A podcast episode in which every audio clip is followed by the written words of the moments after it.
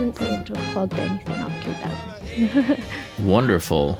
Um, Yeah, that's so we are live as the bombs are bursting in Crimea. Um, with Amy yeah, that- Therese. have they actually set off bombs. I'm in my bunker in Sydney, Australia. There, I mean, w there are reports of explosions that are being heard and seen from Kiev. So it looks like there's a full scale invasion underway over there. Um, but uh, that's uh, we're- connecting through the opposite over the opposite uh, part of the world, um, and I'm really excited to talk to you, Amy. We I went on what's Le- Amy. First of all, is the host, co-host of the What's Left podcast with Oliver Bateman. It's probably right. one of the best, if not the best, um, I, you know, political analysis, current events analysis podcasts in the world. It's on Patreon That was my Thank you. find it at what's left it's really it you know i mean it's it's both stylistically uh singular because of the way your your particular voice has a certain quality of like uh, a certain type of like singing quality that somehow that pierced through i mean i was listening to i was listening to your appearance on tpn from a while ago a year ago or whatever two years ago Yeah, I saw you post about that. Yeah. That was very funny. I, I was amazed at how like and it was like 4 a.m and i'm walking and I, I my airpods had been deactivated so i was just listening to it on speaker and your voice was just ringing through franklin and it felt so cr- like weirdly crystal clear even though through passing so through all these filters. Yeah, that's so bizarre. It's yeah, it's really funny. I've never particularly liked my voice, but I think like Americans tend to like get a bit more novelty value yeah Like when I Um, traveled in the states, I'd, especially like um, it was particularly Californians who used to say like, "Oh, your voice is so sexy." I'm like, "What the hell's wrong with you? You sound like a 12 year old boy." yeah they are. My grandma used to call our house when we were growing up, and like she couldn't figure out if it was myself or my younger brother. like, it- my voice has just never been anything I found particularly. well particularly I can assure, as I told you, but yeah. as I told you when I came on What's Left, I believe I told you this. Um, I can assure you that you turn many, many an online discourse uh, gentleman into a twelve-year-old boy uh, in in uh, enthrall with you. I mean, you few will admit it because you because you you you you anger so many of them, but they have a. I, w- I would wager that ninety nine percent of uh, the kind of like the spurgy uh, online tweet tweet all day uh, dudes who are straight have Amy Therese fantasies. I can I would bet everything I have on that. Um, it's so obvious, and I know it's like- exactly what. It's this weird like um like Madonna whore binary. Like I like they have their sort of Madonna figures in like AOC and uh like Liz Bruenig, these type of characters, like the good girls supposedly. And then they sort of like pitch people like Anna or myself as like the bad girl that they're allowed to like be aggressive and horrible towards. yeah, well, but the aggression and the horror is is sort of like a, is sort of an uh, a reaction of impotence of of they. I mean, they they kind of have a they want to be dominated, and they Yeah, have this. They're not, of course, of course, they're not. I don't think they're fully in in uh, honest about this desire of theirs. Because if you are that type of guy, you kind of you have a you have a fetish for wanting to be domed, and you you, you actually do dom them online, unlike Liz Bruenig and unlike what these other people who are just ultimately kind of just you know mild figures, really. Um, however, however much clout they may have, and however much uh, that might empower them, um, they're not intellectually potent people. Uh, but you and Anna obviously are, and you are especially you know active online to this day unlike anna uh, you're like and and just in general i mean you know i think of you as kind of like this high priestess of of discourse truth and of of of just very unapologetic and very uh, unfazed analysis of everything that passes through uh, at least Twitter. And from your podcast, you can tell everything that meets you kind of like in the world of current events outside of Twitter. But I'm I want to get into this a little bit because I'm still, even though we've now known each other for months, and I and it was October when I went on What's Left to talk about the comedy kind of state of comedy and Yeah, Chappelle and all really that. Fun. I like Yeah, that. it was a lot of fun. I had a great time. Um, but you know, other than knowing, other than seeing, there's something that there's something I want to I want to kind of get into your like biography because for me as I as I described I came uh, for, like I started going online you know once the pandemic hit and eventually I found my way through Red Scare into this into kind of this world the one that we we're most kind of d- deeply enmeshed in right now and it, at the Yeah. time you were banned I think when when I started to get into this world Oh, so. The first Amy Therese account was Ghost of Amy Therese or or some Right, version of it. Yeah. So that would have been like literally almost precisely like yeah, like just just on two years ago because I, I I got banned in January 2020. Yeah. So Okay, yeah. So you got banned in January 2020 and that's And I think early I made early. the ghost account at the beginning, like literally very beginning of April. And that's about yeah that's that's about when the, the I would have started to get into this cuz I it wasn't until the pandemic was official that I and it wasn't until a few months into the pandemic being official that I really Yeah. went deep. And so the Ghost of Amy was the Yeah, first one. Sense. Yeah. Uh, so I mean, didn't even in March, they were still sort of denying it. Like I remember in early March, AOC was like complaining about people being racist towards like not patroning Chinese restaurants, shit like this. Like it wasn't till like mid to late March that they began actually like taking it seriously. I think.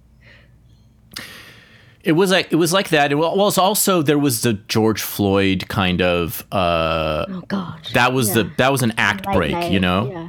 That, Yeah, that went yeah, everything went crazy after that, and it was before that. It was still I don't know how long this lasted because I wasn't in this world at the time before George Floyd. Actually, I mean I was I was kind of like I had you know the I was a normie account follower. I I followed Anna, I followed Glenn Greenwald, this kind of world, you know Cernovich. Um, but the deeper cuts didn't start until I remember distinctly because I think it was also Jack I heard for the first time sometime in June or July is when I first came upon his at least his voice, you know, and and otherwise it was just kind of random accounts floating through my ti- timeline, and then I followed you for months afterward as Ghost of Amy got banned, and then whatever new one you started got banned.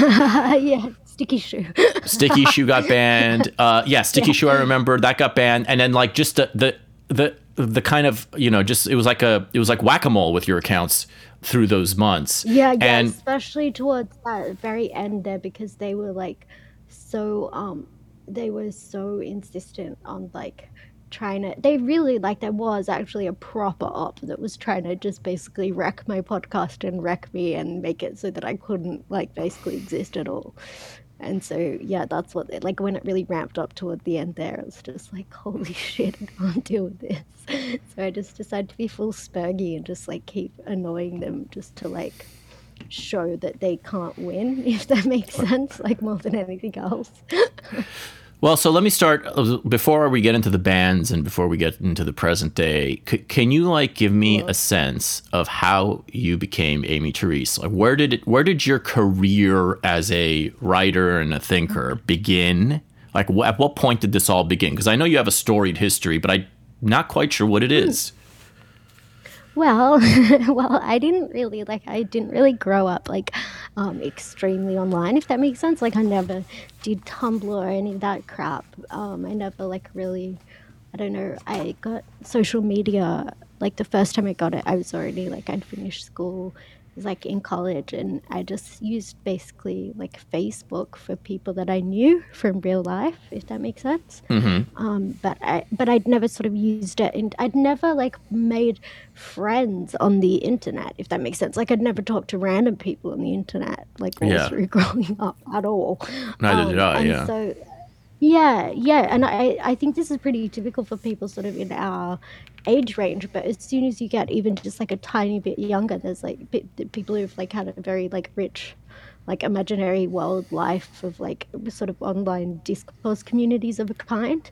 I mean, there were some people who did this who were sort of our age range or a tiny bit older, but they were definitely, I think, more the exception than the rule. Like people who were using like posting boards and stuff in the '90s, like that was pretty rare. Anyway, whatever. Um, the point being, uh, it wasn't till sort of like I think it was late 2017. Um, I was just like killing time at work. I'd had a Twitter account since 2009, like just ever since I sort of heard about it. I was like, oh, maybe I'll go on that, but I never really used it. I only ever used it to like make snarky comments about Australian politics in relation to this terrible Australian show called Q and A, which is like the most annoying.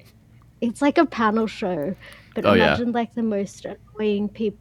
Uh, yeah, yeah, like imagine the most annoying people in like politics and culture do a panel show and like occasionally the audience can ask questions and then they like they run tweets across the screen when you like say stuff and use the hashtag the relevant hashtag i don't know if this is still a thing that happens with tv anymore but you know in that sort of like clunky phase when like old media and new media are first starting to like figure out how they can interact if that makes sense like where they'll be like now you can eh, we'll pick the best tweets from this hashtag and like run them across the screen yeah, yeah. There was that. Really, Did you ever get on? Were your tweets ever featured on the show?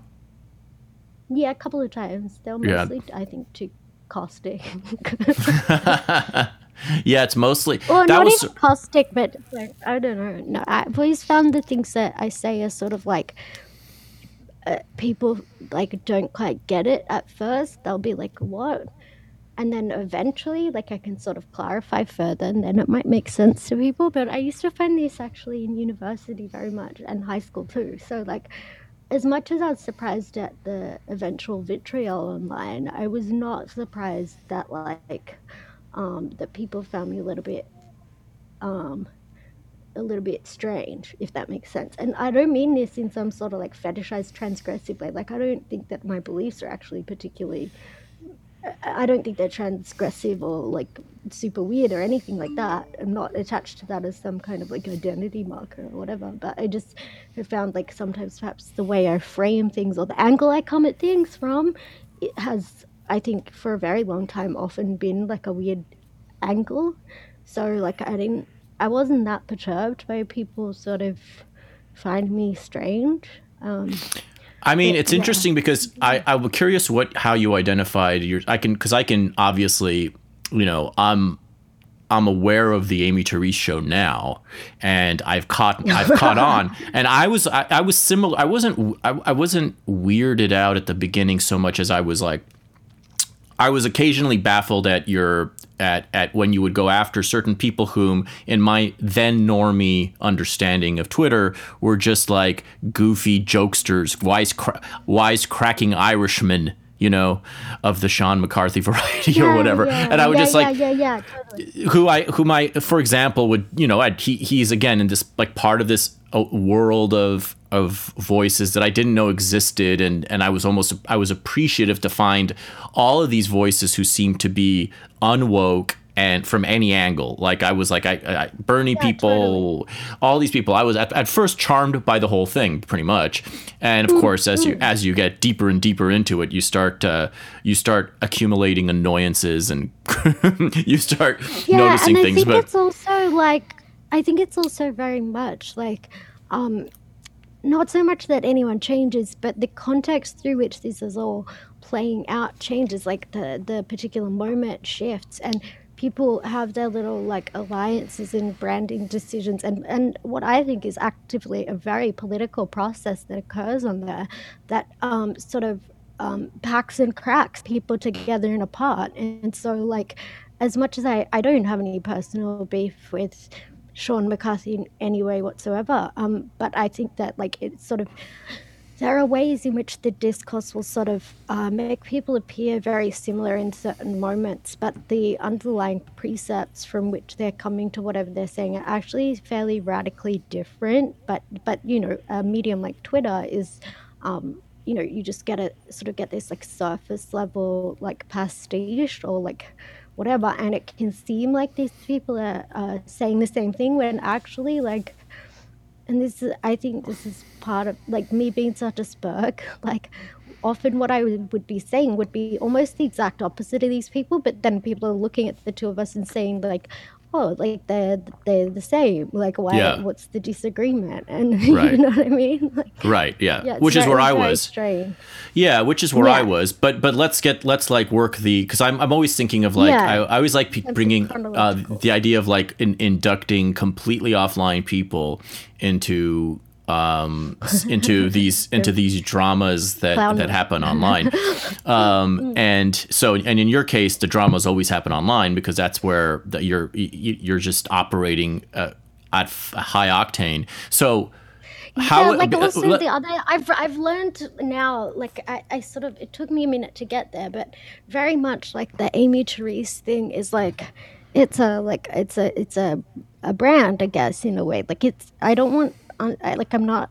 I don't want people to be under any illusions that like, like I, I'm like my identity is it like invested in that in some meaningful way. Do you know what I mean? Like people sort of like yeah. want to think they sort of like know a person just from like dumb shit they say. like no. well, it's every th- I mean, this is something that everybody. I don't. I don't. I don't think people realize this until they get a taste of it themselves. But the minute that you're in any way no matter how minor, not or matter how niche uh, a public figure, that public figure, the, the public figure of you is different from who you actually are. Like there is no yeah. way around, yeah, there yeah, is no way around this this this this dichotomy or this like whatever this separation because you're not i mean you're not the sum of your tweets no exactly and also like the thing is that like tweets are, I think, like a moment in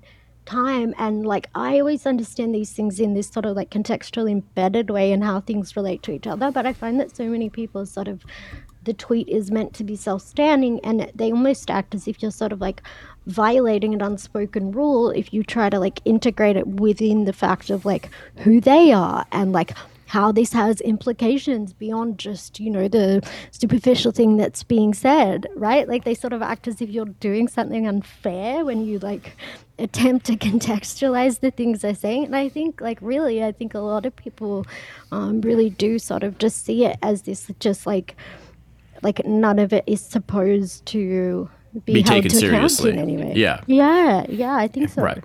Yeah, and that's that's an it's an interesting uh, kind of, and I think many of them are just unconscious of their own little games uh, that they're playing. But the, nevertheless, yeah. the games can be observed. They can be observed, and it's not just in the imagination because literally, when every single tweet you make, for example, invokes the murder of JFK you're up to you're doing something very specific. You're playing a specific game when you have to filter all of yours your kind of commentary by invoking 9-11 and jfk uh, just to cite a r- totally random example that has nothing to do with anybody we mentioned but like that's a thing you know and there's also well, yeah i mean people want to make this like it's some individual nefarious thing and i find that's the biggest thing i've just sort of i mean i've tried to be very well behaved and like less both less sort of um argumentative myself but also like not taking bait. I just like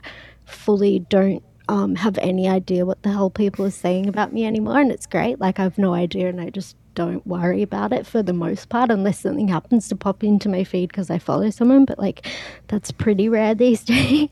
um, but like, I just think there's, uh, oh gosh, sorry, total brain freeze. No, no worries. What I mean, brain freezes are just before. Well, that. we're talking. I was talking about. Um, I was talking. We were talking about how like people like you, you were saying that people take it personally when you point out their oh yes yes yes yes. So it's like the idea of you saying that something has like certain political like for instance i'm like very rarely am I saying, "Oh, you are sitting around at a, you know, at a brainstorming like at a brainstorming table and figuring out your little personal brand and you're strategizing exactly how I'm going to simp the Democratic Party and the ways in which gonna, I'm going to mystify like Democrat shit lib ideology in such a manner as to repackage it um, in a way that people will continually find appealing, but does not make it, you know, self-evident that like I'm riding with Biden.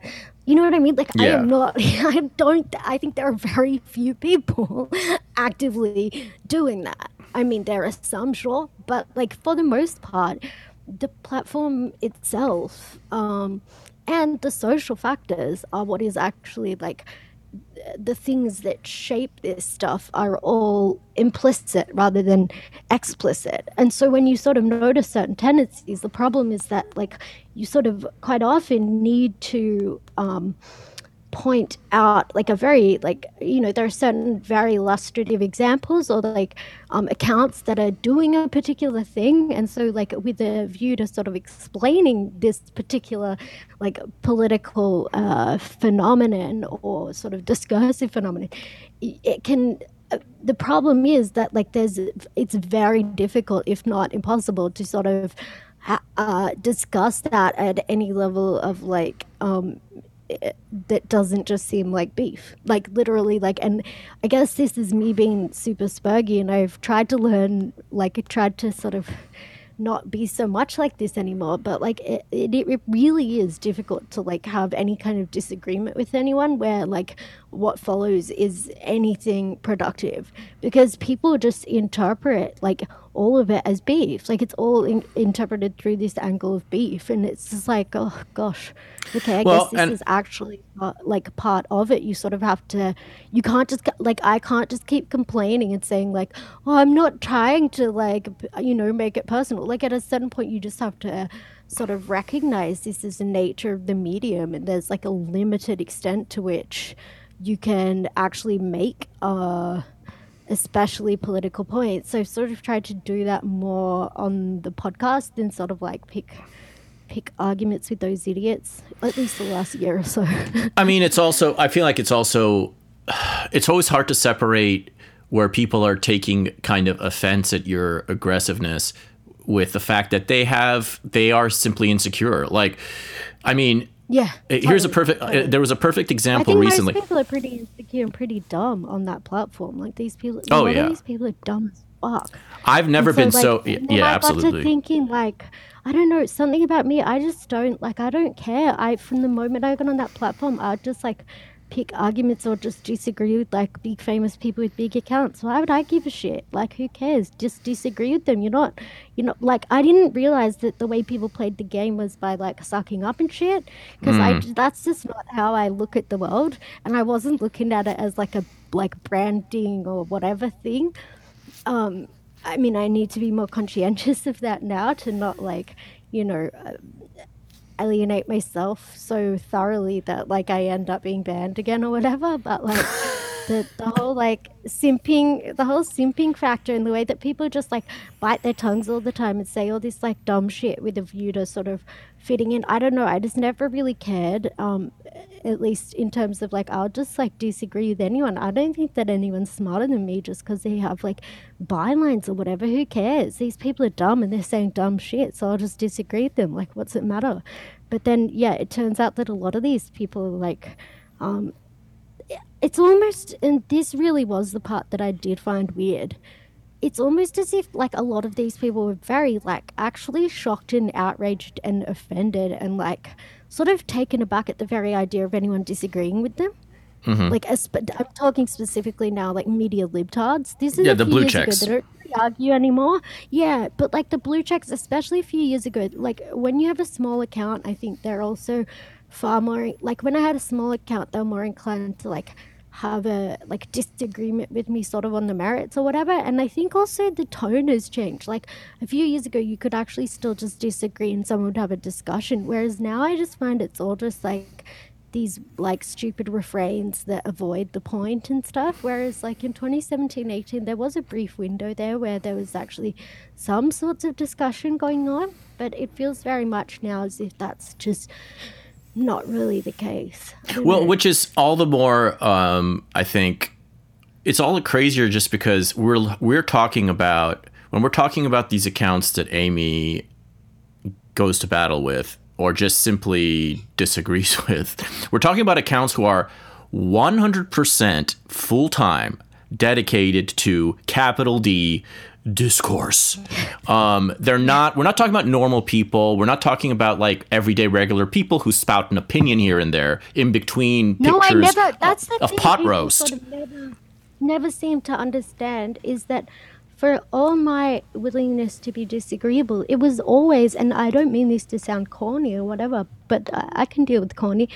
I really like really my thing was always like disagreeing with someone who had significant amounts of like influence and power and usually had like um you know a staff writer gig at one of these like very prestigious elite liberal publications. And the thing that i found so fucking weird is the idea that like that that sort of gig did uh, this is the one thing that really shocked me is the extent to which these people uh, like don't associate their roles in these incredibly powerful, prestigious institutions with any kind of like public facing responsibility. Or I should say, I guess there's there has been, I suspect, a shift in the way that um, one's loyalty to those institutions is sort of performed and signaled. Sort of in the past, that would be done through like not being like um, a disrespectful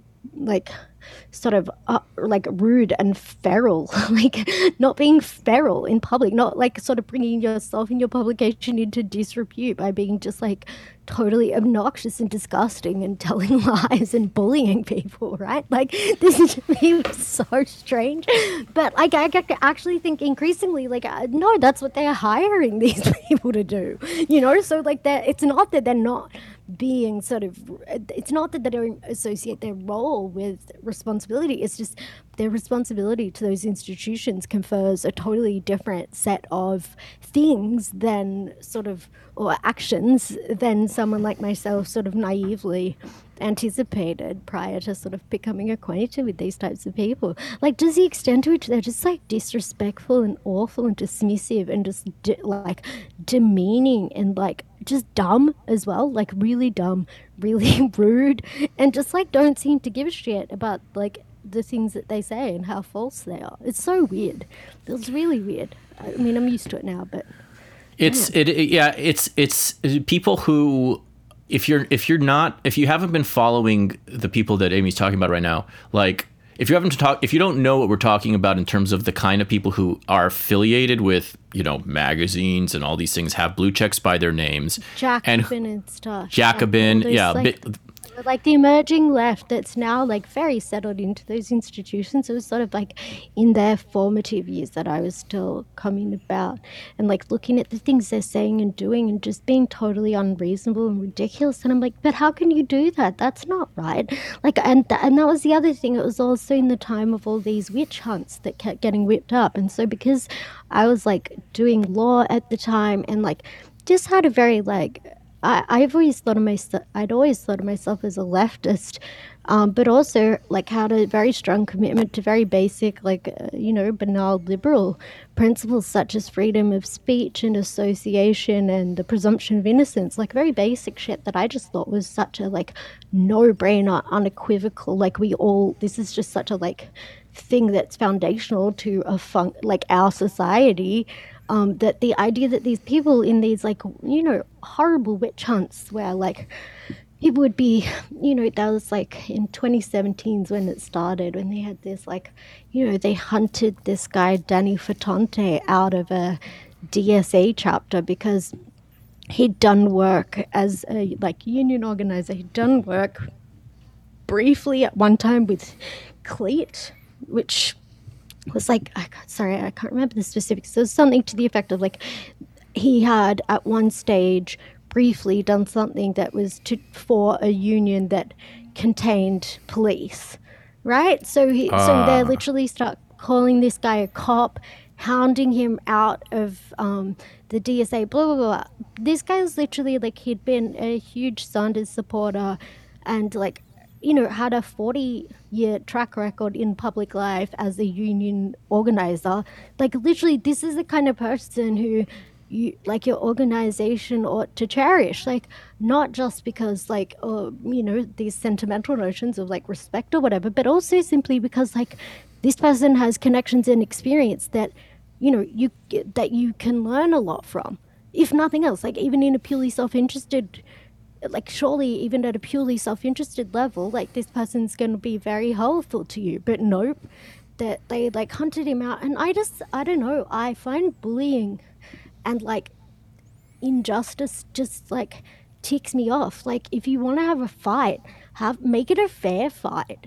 But these people don't play fair, and it sounds so corny, but like Me Too was the same thing. Like just making these like wild accusations and like ruining potentially ruining people's lives. I just find this so objectionable. It was Like, very clear and, you know from the. It was very clear. it just seems so fucking obvious from the Yeah. beginning. Like this But the- was yeah. something that needed to play out for a bit before you took issue with it. Like, it was i mean i i you know it, it it's hard for i think i think it's really hard for like regular both li- like boomer libs and conservatives to appreciate to the point where they still haven't quite appreciated how abandoned our basic liberal assumptions were um, sometime Yes. around 2014 15 i mean you could always trace it to trump but it was at, it was in the works long before trump It wasn't Trump. that's It it wasn't wasn't, Trump. trump that's the part Yeah. that people people think that oh no, Trump, once Trump, once- literally, Trump literally like endorses the most basic liberal principles, and then they all cry and call him a fash. It's because Right. they'd moved away from those principles. That's and- and- literally what happened. And he exposed them in in like the fool he basically he just he he called them out kind of in the way you do except in his particular style and i think But that was what was so unbearable He's more succinct. He's more like like these bloody narcissists. They love their word salads, and someone who will take them at face value and engage with them in like a serious or sincere manner is like that's actually like that just still benefits them in the long run. Whereas someone like Trump is just like, no, you're fake news. Like, Yeah. that is actually like even just from a psychoanalytic point of view, that's actually the only way you can deal with these like psychotic narcissistic goblins. Like you can't actually have conversations with them. The only thing you can do is just be like, no, sorry, no. Well, you, you can't bring a traditional uh, knives or guns to a ghost fight, and you're literally fighting. It's Like you need the Ghostbuster, whatever those Ghostbuster fucking th- uh, wep- things were that they could, that they shot out. Whatever's you know like uh, supernatural uh, ghost blasting energy. That's kind of what Trump Yes, Trump brought yes. to the these brought to the fight. These MFs fights are fucking dirty, man. And then they, they have this like magical ability to invert reality in the way it's presented. And like I there was like a little while there where I really struggled with it. Not in terms of it personally making me feel bad, but just like the the the adeptness with which like you'll do or say something that seems to your mind like perfectly reasonable and legitimate and then just suddenly you just have this total like online swarm of sociopaths like um making you like the worst person alive. And like also being like a bit of a naive idiot. I would sit there going hang on like is the, like i would try to figure out the ways in which sort of um like what i was doing wrong in what like to one degree or another. And it really took a little while for me to finally realize like no actually like that's not that it, it wouldn't matter at a certain point because it's it's not the way you're phrasing it it's not like you know what i mean like they're actually like they're objecting politically to what you're saying like and they're just trying to shut you up Right, they're just trying to shut you up because they they were not they were not raised they were not prepared for adult uh adult intellectual combat or That's even just simply doing. behavior. That's like not what this is. Yeah, that's totally like not what this is at all. That's yeah, that's I think that's exactly it. It, it's just daycare by other means. minute. It's day bear, daycare by other means for old for people who are too old to be in fucking daycare, and that was clear from the. er, I, you're one of the few people from the left who clearly saw this. I mean, because who else is there? I mean, I'm looking around. Like from the like, left, like, the- yeah. Like I mean, was I mean, there are people there are people who are nominally on the left because that's just what everybody of a certain kind of, uh, you know, like I'm, you know, if you're Dasha Nekrasova, you're an actress. Of course, you're going to be on the, you're going to find yourself on the left in casually when you don't really think about things, and then once kind of push comes to shove, you're going to start you're going to start scrambling. But you were on you're on the left in terms of in a very, I mean, you're a lawyer or I you really were. thought, like, yeah, and like I thought also, like I really naively, and I now realize this is actually sort of part of the, part of like big leftism psyop, psyop that's been going on for like hundred odd years at minimum, is like the idea that leftism, quote unquote, um, entails some kind of sort of, you know, uh, um, advancement or commitment to sort of just very basic notions of like um, a fair go for everyone. Like I know that sounds very Aussie, but just like my um, affinity, or at least what I thought was my affinity towards the left,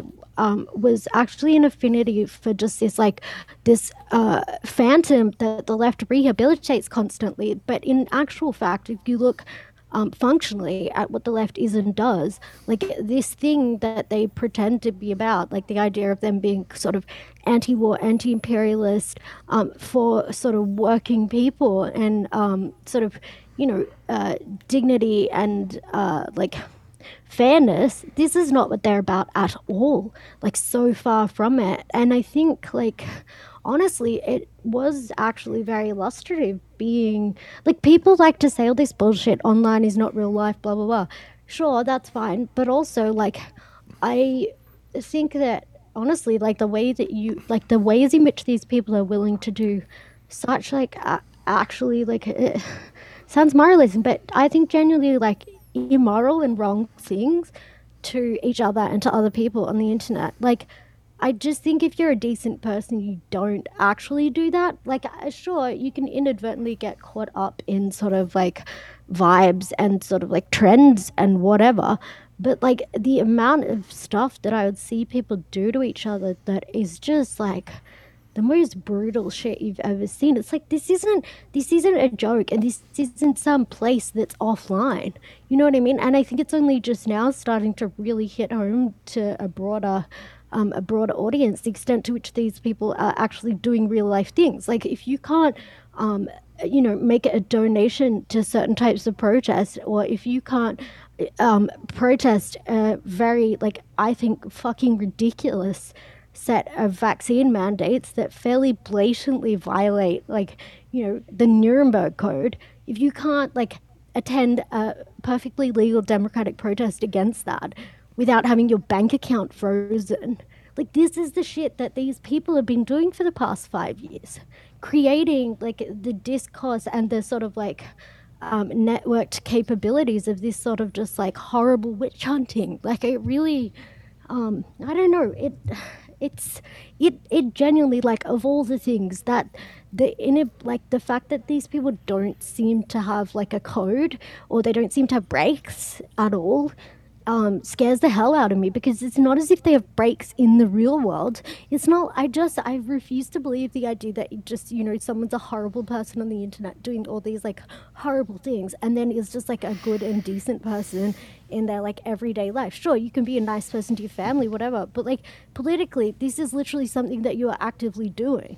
You know, No, what I mean? Like, you can't just like coordinate it off into this imaginary like oh it's just online it's not real life sorry look at the valuation of fucking twitter Yeah, yeah, no, Um, it's not. It's not. It's no longer an excuse. Has that level of value. Yeah, it's just I just don't buy it at all anymore. Like it ne- never was legitimate to me anyway because like the people who run all this shit, they know what it's for. Even if you're in denial as like a middle class midwit. Like that's the thing. I do think a lot of these people actually are like fucking idiots and narcissists and they're just emoting on there. But that doesn't change like the structural fact of what this particular like platform is and does. And it doesn't take away from the political implications of the things you're using it for.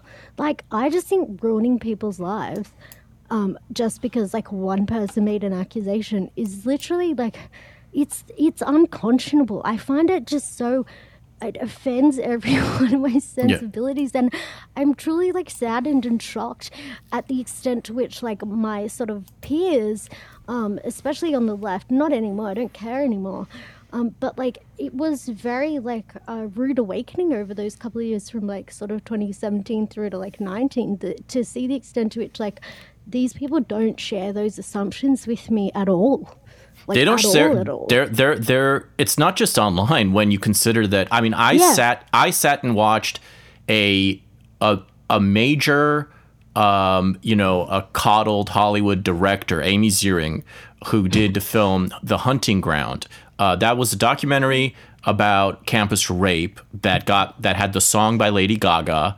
Uh, it can happen to you, and that whole Oscar performance and everything. And I'm watching her on this panel talk about like n- scoff it with disgust at the concept of due process like she literally th- this is what killed me, especially being like the law factor as well. Just if it, it, it, would I can't. Yeah, sorry. Please. yeah no i mean but Yeah. that's just like that's not on that was that was i saw that in the flesh and this person is an oscar winning uh, filmmaker and this was in relation to obviously me too and this is like this is not it's not and not, neither was neither were many of the things that preceded that built up to this the idea of due process That's the other thing. That's the other thing that people don't quite realize is that this had actually been brewing on campuses. Like, first off, there was a spate of it in the early 90s. Um, but then it really began brewing again when sort of millennials went to college. This had been brewing for a long time. Like it, it didn't just pop up. That's the thing people don't get about all this movement crap is that actually that it takes a, a like usually that by the time they pop into the media, it's like there's been a lot of like legwork, groundwork happening on the ground before it's ready to pop. i mean i was if that makes sense. Yeah, I mean, that, but that's what that's what I had been battling all through my kind of politically engaged youth, where I I abandoned all political thinkings and everything around the age of 19, 20, mm-hmm. because I figured like, oh god, this stuff is so mm-hmm. fucking obvious. Other people can handle it. I don't need to deal with it. I want to pursue art. I don't want to pursue mm-hmm. because I feel like okay, good people on both sides who accept the basic liberal assumptions of a, of a, of our society and who have different you know ideas about whatever social welfare foreign policy all these other mm-hmm. things i don't mm-hmm. care so much about those other things i care about the fundamentals and if the fundamentals are mm. generally accepted The free speech right Yeah. I, i'm okay with that and i figured well okay i'd been Yes, battling that's right. Extremists that's exactly right. I agree Yeah. with that. I think that's really it. And I think that's why a lot of people right now are finding themselves sort of rejecting all labels and shit because they're like, um, I think honestly, like a lot of the people that we have been, you know, in the last few years, maybe not so much the far left, but I think a lot of the people we call far right or getting called far right are literally just centrists. Like a lot of people who are just, like most of us just believe actually fairly, like, uh, just agree on the fundamentals and think that the rest sort of, you know, filters out in the in the stream because there's only limited amount extent to which politics can like or at least within that set of fundamental precepts there should be only a limited extent to which like um shit like radically shifts or like undermines fairly basic principles but this like leftist bullshit that's happened over the past decade has like i think really um unsettled Um, well it's taken it's taken foundational aspects Right. The foundation has been removed. So now you no longer have a reason to be you have no there's no reason to hold back because there's nothing that you're there's nothing to preserve anymore. The foundation is gone. It used to be that well, we need it's just like a state I like I refuse to accept that. Sorry, I don't. I don't. But I don't. I don't. I do think that actually there has to be like you have to commit yourself to some set. I don't know. What do you think? Do you think it's No, I agree with you. I, I agree. I'm, t- I'm talking about how know. it's kind of reached a point. I think it's kind of the way it's reached a point to this, like, like why it's gotten. I think it, the way people look at it, there are no foundations. I do, I do believe there are foundations that exist Mm. Yeah. in reality because I think if you go, if you were to take people and divorce them of the most hysterical, flash in the pan social pressures, they would of course agree they would of course see common ground uh, at the foundational level i mean if you were to take people I think that's right. If you take people go bushwalking for a week with them and just Right. like be normal, I think uh, some of the ones who are like feral, you, they would like calm down. But I think some of these people actually are like, um, here's the thing: deranged they are fundamentally deranged, but here's and how it goes. Like, opportunistic as well. Well, yeah, and these are the people that you're you most target online, which is great um, because they are It's the these are the opportunistic motherfuckers who are being totally disingenuous that kill me. That's Yes, what really and- triggers me. I get so triggered by liars, like And they are all- face fucking liars. They're all cocksuckers to a man. Like they all. Yes, yes, they, is, yes, the that's minute, it. They're all these like slimy motherfuckers. They're Yeah. just so fucking slimy, and they So just they're like, so fucking slimy. The dishonesty and the sliminess that like kills me. Where it's just like I don't care. Like just own your bullshit. Like for example, I I don't even mind the fact that there's like some considerable portion of people on the right who would like they're they're ultimately they're interventionists. Okay, I can. I don't necessarily agree with you, but I can see where you're coming from, and I can respect that. Actually, different people disagree, and that's normal. And I, it's not for me to like. I can't control everyone, or like, and I'm not gonna hate people for disagreeing with me. Like, grow the fuck up. Politics is fundamentally about disagreement. It's not that that bothers me. It's the fucking disingenuousness of like packaging it up in this like totally fake and gay um like I, I think it's it's not just victimology it's like this idea that like these people are doing atrocious things are also purporting to be doing all this righteous shit and so you can't actually get people to see the brutality of what they're actually saying and doing. So it's like all hiding in plain sight in a way. That's what makes me that's what i find crazy making is when people are doing horrible things but they're so effective at the way they sort of couch it that people will be supporting them thinking they're supporting one thing when in actual fact they're supporting something totally different. And i think a lot of the like normie even even a lot of the just like suburban shit lib um, supposed affirmation for Black Lives Matter is basically like an affirmation of a very generic anti-racist principle or like colorblind principle or something to that effect. Like you know, as in, you know, we don't want to be racist. Like being especially racist in like a like a politicized manner is not good, and we don't really want that. Like that it was just such a like abiding like assumption through the 90s and i just think that actually like Black Lives Matter just trades on that set of assumptions and is actually inverting them and Right. doing something totally different. And that, Totally like, racist. when people are, yeah, it's when people are taking advantage. I think of people's like morally righteous instincts and weaponizing them against them to actually push a political agenda that totally undermines those very things that people think that they're supporting. Do you get what I mean? Like I truly believe that most people if they saw like what the like what the left actually believes and what they're trying to do and what they're actually doing, I don't think most people support most of it. But it's only because of their capacity to like uh, frame it in these like crazy ways or like you know take people in these like uh, totally hysterical um like interludes through media that like that allow this like maybe like mass formation psychosis or whatever to sort of like actually like really i think do very real damage to the body politics. Sorry i sound so corny but like i think the most people are, are not racist and like we actually like Black Lives Matter is fucking racist. And I don't like that. I don't like racism, and that's why I object to this shit. Like, it's not because I'm a white supremacist. You know? And it's also it's not even that they're racist. I mean, it's it's like the racism as Yeah, the whole it's- the it's whole racism unjust. conversation. They're it's it's all a stalking Yeah. horse. It's just that they're uh, Yes, they're an unjust right. power.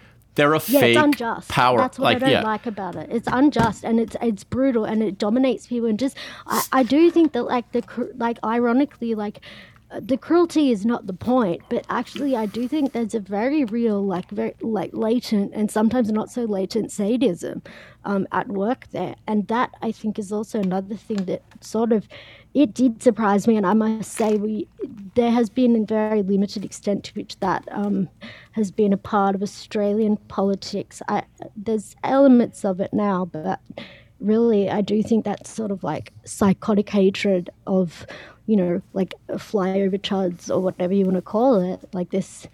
Um, I think it's quite extreme. Like there's a very extremist element um, ver- the- throughout, the- like The overarching normative liberal thought like not even not even like within some far-flung leftist but like actually what's now normative among liberals is some shit that i find like really uh, actually quite objectionable at a very like core level well, it was a it, what it what it's the way it looks to me, and, and this goes in cycles. And as you said, it's been hundred years and more because the book we the book sure. I told you about to the, the book I asked you to read a chapter of for this conversation is was written in 1914 and, and like Amazing. and you know and it and the phenomenon it addresses had already been uh, uh, happening for centuries but the, but the way that the, the way that our particular kind of political battleground has been our, our, our spiritual political ba- battleground has been charted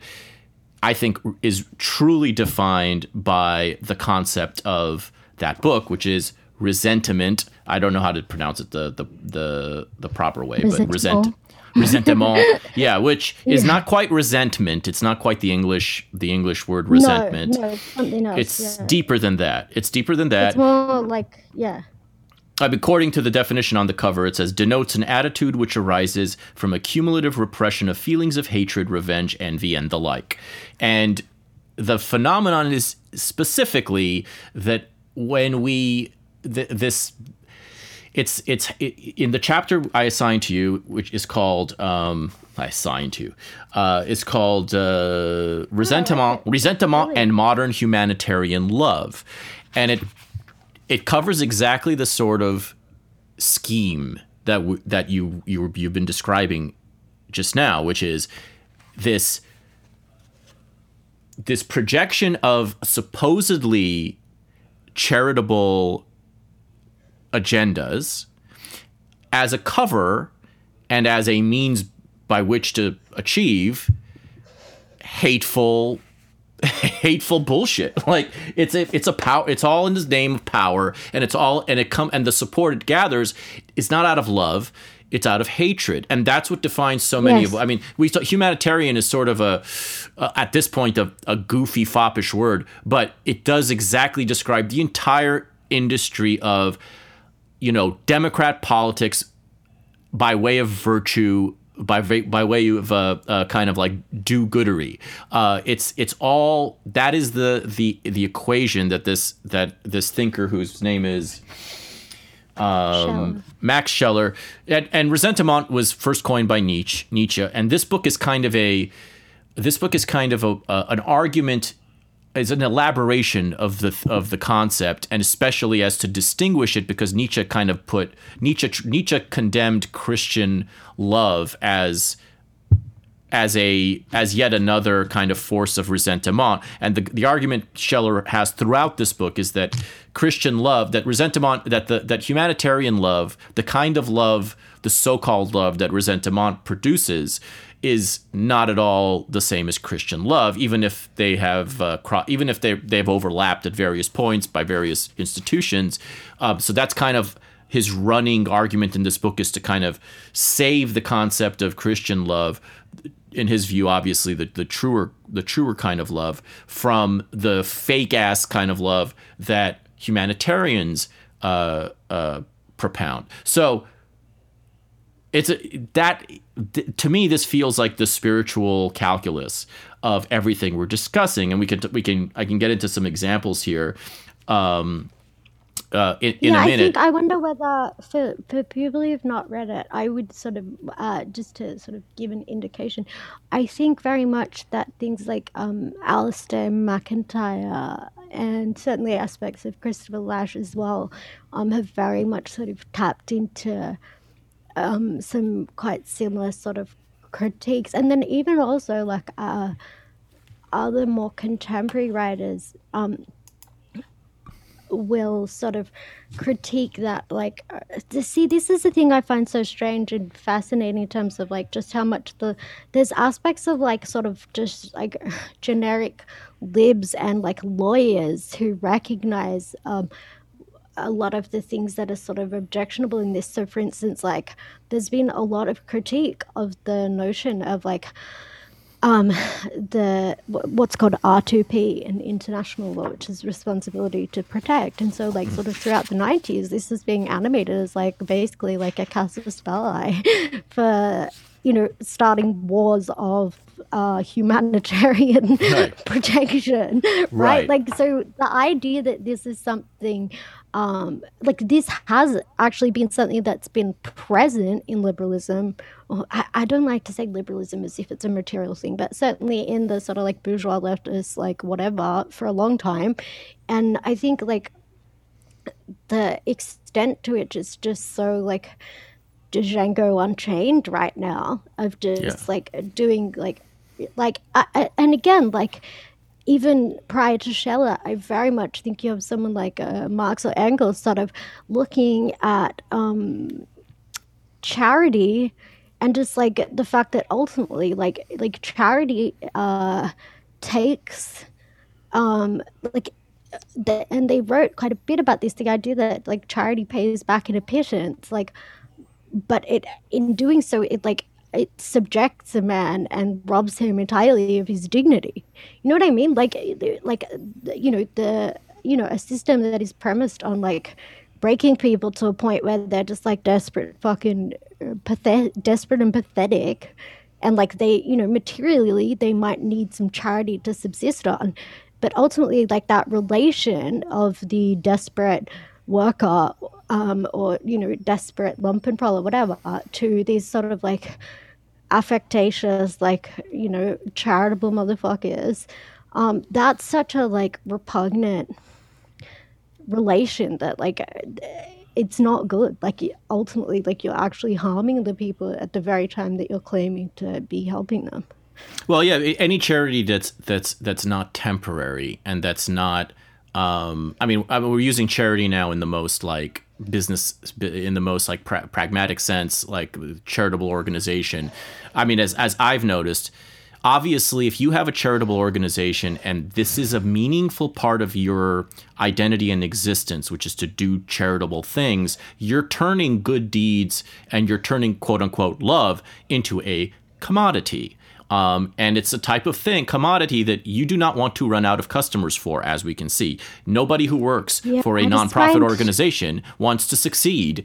All deep down, they may on the surface. Yeah, no, no. The purpose, the purpose of non-government institutions is literally, if you go and look at their mission statement, like whatever they call like animating mission is, the actual function of the thing is to do the exact opposite.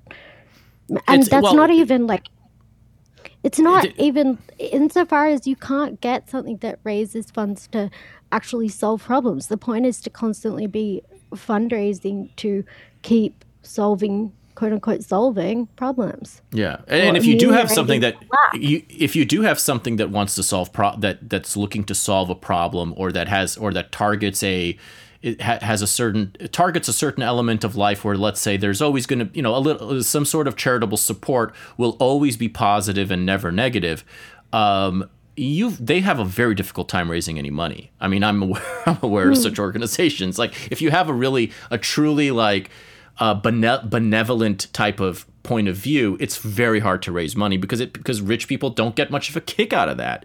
And um, yeah, yeah, you need to be. And of course, I should say like before, that. since I'm since I'm on the since I'm you know since I am who I am, I have to say like the same thing applies not just to non-governmental organizations, but to governmental organizations and bureaucracies, which, as we can see, are erected yeah. and never never stop wanting to grow. I mean, there's rarely a time when yeah, the director of a funny. bureaucratic agency is going to close shop on his own. You know? No, that's not how it works. Um, but yeah. also like, I think once you have like uh, administrators and the subsequent like you know the flow on lives that depend on an institution it may it it is no longer about like institutions just reproduce themselves. That's how that that's how it is. It's not like something that like people like it, it becomes a self-perpetuating thing. Do you get what i mean? Like it's yeah, no longer even about that because what are the individuals going to come in each day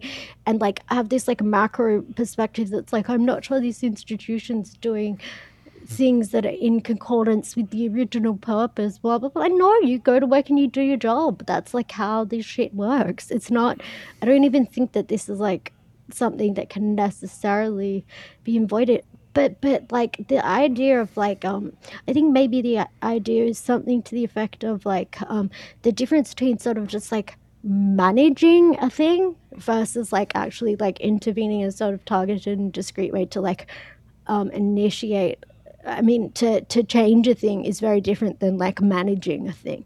Do you get what i mean? So if you have like a narrow goal it's like plausible that you could like you know create some kind of fucking intervention to like actually achieve just like a narrow discrete goal. It's a very different thing to be basically acting as like a social or administrative agency that like manages people.